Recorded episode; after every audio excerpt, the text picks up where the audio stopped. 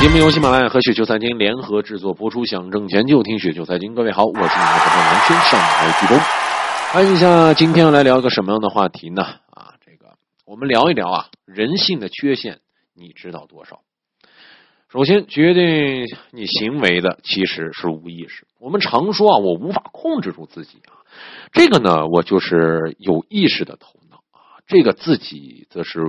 内在无意识的冲动啊，呃，我们内在的意识呢和无意识的两个部分，我们既是控制者又是被控制者。人的这种意识呢占百分之十，无意识呢占百分之九十。无意识就像这种冰山隐藏在这个山下的那部分啊，无意识的盲目的冲动呢，呃，其实是怎么样啊？呃，它是与生俱来的习气啊，所以呢，它有着强大的力量。呃，我们内在的贪婪。暴力以及愤怒、嫉妒、性欲等等等等，这些都属于无意识。这些呢习性呢是文明社会所谴责的，对吧？呃，所以呢，呃，这些无意识呢被我们压抑在暗处，但是他们呢仍然在内部沸腾着，随时跃跃欲试要挣扎出来。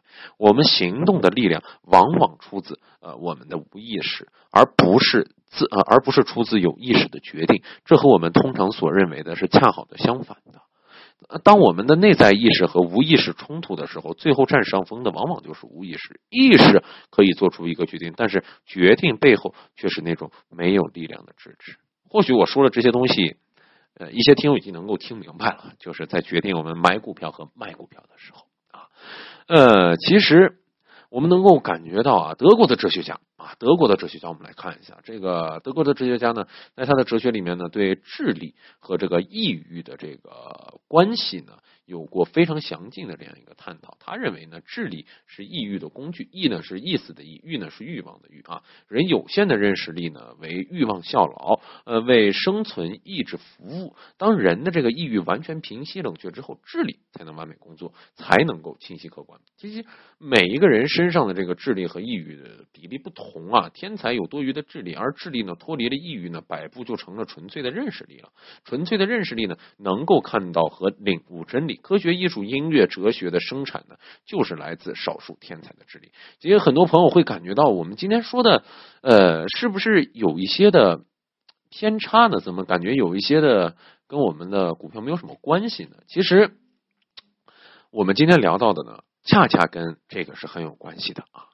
为了避免被市场冲的散了架，在进入市场之前啊，在进入市场之前，其实就内在而言，我们首先要整合一下自己的心态，在心态上下很大的功夫。外在方面则需要有一个很完整和相对固定的交易的策略和方案啊。就比如说举举一个非常简单的例子，我自认为啊，比如说啊，举一个很简单的例子，我买了一只股票，这只股票是一块钱买的，我自己给自己定了一个价，五块钱卖出。对吧？五块钱必须卖出。可是它涨到五块钱的时候，可能它涨的不是整整的五块啊，它是五块零一。我就在会想，它可不可能再往上冲？它可不可能再往上冲呢？这个时候，我们很有可能就会被我们的无意识所占领，我们很有可能就没有坚持到自己五块钱要卖出的这样一个原则。又或许是往下走的时候啊，我们可能会说，这股股票如果说跌到五块钱的时候。我们很有可能就没有办法再维持住了，所以我们必须必须必须要好好的坚持一下啊！必须必须要好好坚持一下。如果跌破的话，赶紧卖出。但是你是否跌到这个价格的时候，你是否感觉到，当它有一点点小小的回弹的时候，你是否觉得，要不我再等等？你可能是有这样一种想法。所以说，我们今天讲到的这些东西，您可以如果说听到我刚才后面举的这个例子啊，感觉好像有这么一点道理的话，欢迎您进行一下回听，欢迎您进行一下回听。因为什么？一旦进入市场之后，头脑思维就变得不可靠了，完全没有办法信任。所以说，建立一个适合自己的一个交易系统是非常有必要的。比如说，就是我们刚才说的止损。